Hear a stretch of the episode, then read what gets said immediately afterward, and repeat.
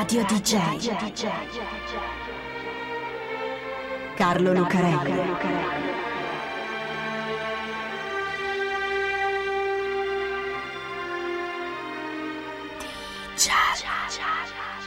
Carlo Lucarelli presenta Di Giallo, il radiodramma di Radio DJ. Salve a tutti, siete su Radio DJ, questo è Di Giallo e io sono Carlo Lucarelli, qui assieme a Fabio B per raccontarvi un'altra delle nostre strane, misteriose e incredibili storie. Ci sono film che vincono una serie di Oscar raccontando la vita di una persona che per il modo in cui si svolge e il contesto in cui avviene diventa drammatica, romanzesca appunto, addirittura epica e così la conoscono tutti. Chissà quante ce ne sono però di altrettanto epiche che nessuno conoscerà mai. Ecco, la storia che raccontiamo adesso sta a metà, perché ci hanno scritto sopra studi e libri, ma io, per esempio, non la conoscevo. E se ci hanno fatto un film, non l'ho mai visto. Perché questa è la storia di una ragazzina di 14 anni che si chiamava Celia. Il signor Newsom ha perso la moglie da poco. La signora Newsom si è ammalata è peggiorata nonostante le cure e poi si è spenta, lasciando suo marito Robert con due figlie, di cui una si era sposata, ma poi anche suo marito è morto e lei è tornata a casa dai suoi con in più tre bambini. Insomma, è un guaio, perché Robert Newsom si ritrova a 60 anni con la famiglia sulle spalle, figlie e nipotini, con una grande casa da accudire e con la baracca da mandare avanti, una bella azienda agricola di medie dimensioni dove ci lavorano altri sei uomini, tutti maschi. Ci vuole una donna perché le figlie non hanno un granché voglia di occuparsi di affari domestici. Quella vedova poi è ancora sconvolta per la perdita del marito. Ai tempi della signora Newsom sono anche stati tutti un po' viziati. Insomma, ci vuole una donna che si occupi della casa, di tenerla pulita, di lavare, stirare, fare da mangiare. E così un giorno il signor Newsom si decide ad uscire per andare a comprarsene una. Sì, a comprare, perché siamo nel 1850 e siamo nel Missouri, dove la schiavitù è ancora permessa. E infatti i sei uomini che lavorano nella sua piantagione di tabacco sono tutti schiavi. C'era stato un momento in cui sembrava che non si potesse fare più. Una ventina di anni prima il Missouri era entrato nel dibattito sulla schiavitù negli Stati Uniti d'America, con una parte dell'opinione pubblica, soprattutto al nord, che voleva abolirla, in nome dei diritti umani e del libero mercato, perché va bene la morale, ma l'economia c'entra sempre. E un'altra parte, soprattutto al sud, che invece vuole mantenerla, in nome della tradizione, di una certa graduatoria di merito tra razze umane e anche lì, naturalmente, degli interessi economici di un'economia basata sul latifondo e sul lavoro schiavista. Il Missouri sta nel cuore degli Stati Uniti e per un po' al congresso si dibatte dove metterlo, tra gli abolizionisti del nord o tra gli schiavisti del sud, ma alla fine prevale la seconda, anche perché lo Stato ha una fortissima immigrazione dal sud e un'opinione pubblica schierata a favore dello schiavismo. E così la contea di Calloway, che sta nel cuore del Missouri e che ha una forte vocazione agricola, diventa uno dei territori in cui si concentra il maggior numero di schiavi dello Stato, che però non si comprano lì, a Fulton, che è la cittadina capoluogo della contea dove il signor Newsom ha la fattoria. Si vendono nel mercato della contea vicina, Odrian County, ad una giornata di cavallo. Per cui un giorno del 1850 Robert Newsom prende un carro coperto, ci fa attaccare un cavallo e parte per andare a comprarsi una schiava che gli faccia da cuoca e da donna delle pulizie. In quegli anni, nei mercati dell'interno degli Stati Uniti non si vendono molti schiavi arrivati direttamente dall'Africa. C'è un problema che prima si lava i proprietari di schiavi che hanno acquistato giovani donne africane con l'intenzione di produrseli poi in proprio, i propri schiavi. Perché non dobbiamo dimenticarlo, Qui si ragiona in termini commerciali, come con le mucche e le galline. Che c'entrano gli esseri umani? Quelli sono un'altra cosa. No, non un'altra cosa, sono tutti umani, più o meno. E allora diciamo che sono diversi, ecco, diversi, più o meno, anzi, un po' meno. Le giovani donne africane, però, per quanto giovani, si riproducono meno in fretta. Sarà lo stress di essere state strappate da casa in quel modo. Sarà l'abitudine africana di partorire ogni tre anni per seguire meglio i figli. Saranno tante cose. Ma all'inizio si fa fatica ad avere schiavi autoctoni. Poi però le cose cambiano e gli schiavi nati in America aumentano. Ed è tra questi, nata proprio in una piantagione del Missouri, che c'è Cilia, senza cognome, perché è una ragazzina di 13-14 anni. Cilia, una bambina, dai lineamenti marcati, le labbra piene e gli occhi profondi, che evidentemente devono colpire il signor Newsom, che se la compra. Tratta con il proprietario, paga e se la porta via, dentro il carro. È un po' giovane per fare la cuoca e la domestica, un po' inesperta, infatti. Magari era meglio una donna più matura, che potesse fare da memi alle figlie un po' viziate del signor Newsom. ma evidentemente, nonostante tutto, il nostro Robert aveva in mente qualcos'altro, per cui più che l'esperienza matura di una cuoca, lui interessavano i giovani occhi profondi di Silvia. Insomma, non era una bella cosa da dire in giro, e infatti nessuno la dice, ma probabilmente al signor Newsom non mancava tanto la cucina della moglie, quanto qualcos'altro. E infatti si sono appena allontanati da Mexico, che è la capitale della contea di Odrien, che il signor Newsom ferma il carro, salta addosso a Cilia e a riparo del telone la violenta. Continuerà a farlo per altri cinque anni, segno che in effetti era proprio quello che voleva, altro che cuoca. Perché Robert fa costruire una piccola casetta di mattoni accanto alla sua, con un camino e soprattutto un letto. Ci piazza Cilia e tutte le notti la va a trovare. Ci fa anche due figli.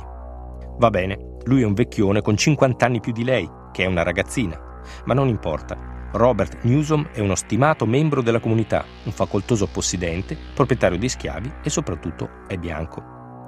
Cilia è una schiava e di sua proprietà in ogni caso è nera. 5 anni. Poi, nel 1855, succede una cosa. Succede che Cilia si innamora. Ha conosciuto un altro uomo, un altro schiavo di quelli che lavorano nella piantagione di tabacco del signor Newsom. Si chiama George. Le piace, si piacciono, si frequentano e si mettono insieme, fanno l'amore. Va bene, c'è il signor Newsom che viene a trovare Cilia tutte le volte che gli pare, fa quello che gli pare, ma siamo in una piantagione del Missouri a metà dell'Ottocento, per quanto aberrante e ingiusto sia nella logica delle cose, usanze locali insomma.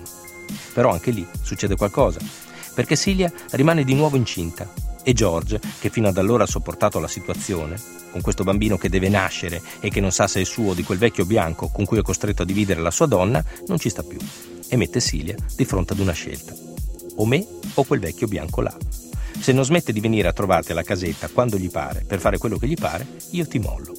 Silvia ci parla, col signor Newsom, glielo dice, finiamola qua, per favore, lasciami in pace. Ma Robert Newsom dice di no. Forse non vuole rinunciare a quello che ritiene suo. Forse non può accettare la richiesta di una schiava, per quanto così accorata. O forse a modo suo si è affezionato a Cilia e non vuole rinunciare a lei, chissà. Qualunque cosa sia, le dice che no, non la molla, e tornerà a trovarla quando gli pare e a fare quello che gli pare. Cilia è sconvolta.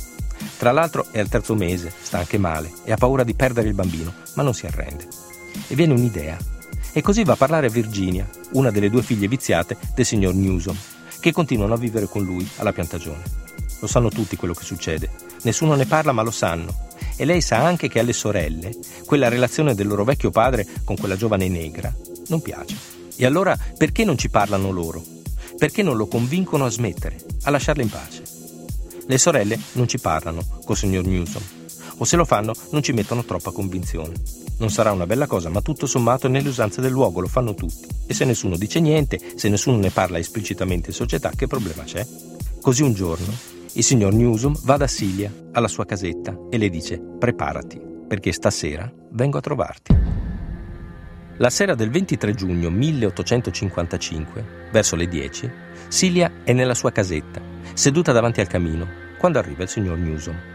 Lei glielo ripete, glielo chiede ancora. Te ne vai, per favore, mi lasci in pace? E quando lui sorride e dice di no, lei prende un grosso pezzo di legno che teneva accanto, lungo e pesante come una gamba di una poltrona, e lo colpisce alla testa con una bastonata. Robert Newsom barcolla sorpreso, poi si lancia su Cilia e allora lei lo colpisce ancora, più forte, e lui crolla a terra, morto. Cilia resta immobile accanto al corpo del signor Newsom per un sacco di tempo, senza sapere cosa fare. Non è che volesse ucciderlo, voleva solo farlo andare via, o magari non sapeva neanche lei cosa voleva. Non certo ucciderlo così, perché infatti adesso non sa cosa fare, e resta almeno un'ora immobile davanti a lui, morto sul pavimento della sua casetta. Robert Newsom, il signor Newsom, il suo padrone. Poi si muove rapidamente, carica il camino con dei pezzi di legno e ci mette sopra il corpo di Robert Newsom con l'intenzione di ridurlo in cenere e farlo sparire, disperdendola nei campi. Non ci riesce naturalmente, non è così che funziona. Fa quello che può e seppellisce quello che resta in giro alla meglio. La mattina dopo, quando le figlie vedono che il signor Newsom non è sceso per la colazione e non è neanche di sopra a letto e neppure in giro per la piantagione, si preoccupano e chiamano i due fratelli che vivono fuori con le loro famiglie per cercarlo. Chiedono agli schiavi, naturalmente, e ce n'è uno che sembra strano, spaventato, come se sapesse qualcosa. George si chiama. Ecco, George dice ai figli del signor Newsom che forse Cilia c'entra qualcosa con la sua scomparsa. I figli vanno da Cilia, che nega tutto. No, lei non l'ha visto il padrone. Ha detto che veniva, ma poi non lo ha fatto. Ma Silia non è un granché come assassina, si contraddice e quando glielo chiedono con più decisione ammette subito tutto. Sì, è stata lei. E infatti non è un granché come assassina. La casetta di mattoni è piena di prove del delitto, ossa, bottoni, pezzi di stoffa. Così arriva lo sceriffo della contea, arresta Silia e la porta nel carcere di Fulton. C'è una legge, anche nel Missouri schiavista della metà dell'Ottocento, che dice che una persona può provocare la morte di un'altra persona se questo serve ad evitare di essere aggredita. Di più, la legge dice che una donna può fare di tutto, anche usare a deadly force, una forza, un'azione mortale, per evitare di essere violentata. Una donna, dice la legge, non una donna libera e bianca, anche una schiava nera. Ma siamo nel Missouri schiavista della metà dell'Ottocento. Sono tanti gli schiavi che vivono nelle piantagioni facendo tutto quello che i padroni gli chiedono, anche le schiave. Quando si sente di neri che hanno ucciso dei bianchi, di solito in seguito ad una di quelle temutissime rivolte che ogni tanto succedono. E infatti ne è appena accaduta una nel vicino Kansas che ha spaventato tutti, anche nel cuore del Missouri. Il processo a Cilia, accusata di aver ucciso intenzionalmente il suo padrone, si apre in giugno. State vs. Cilia e Slave. Lo Stato contro Cilia, una schiava procedimento numero 4498, e finisce nell'ottobre del 1855. L'affare entra nel dibattito sull'abolizionismo e Silia ha anche buoni avvocati che insistono proprio su quello, il diritto di una donna di non essere violentata, neanche una schiava, dal suo padrone. Legittima difesa, insomma. Ma da una parte c'è lei, una ragazzina nera con la cuffietta, rannicchiata su una panca tra due guardie, dall'altra sei giurati, tutti uomini e tutti bianchi naturalmente, e in mezzo un giudice che gli raccomanda di non tenere in considerazione le prove esposte dalla difesa. E così Cilia viene condannata a morte by hanging, mediante impiccagione. Però Cilia è incinta e per legge bisogna aspettare la nascita del bambino che ha nella pancia. Intanto i suoi avvocati preparano l'appello e siccome nel frattempo il bambino è già nato e la legge è pronta per impiccarla, ma l'udienza presso la Corte Suprema del Missouri ancora non c'è, ecco che un gruppo di persone fa irruzione in carcere e la rapisce per prendere tempo. Silia vive nascosta nella campagna per un po'. Poi non sa dove andare. Vuole rivedere i suoi bambini e così torna alla piantagione, dove uno dei figli del signor Newsom la trova e la riporta dallo sceriffo. Nel frattempo, però, è pronto l'appello presso la Corte Suprema dello Stato, che lo respinge. Il 21 dicembre del 1855, alle 2.30 del mattino, davanti ad un piccolo gruppo di cittadini curiosi, Silia viene impiccata. E forse è proprio per questo che ancora non ci hanno fatto un film su questa storia perché è una storia che finisce troppo male. Radio DJ Carlo Lucarelli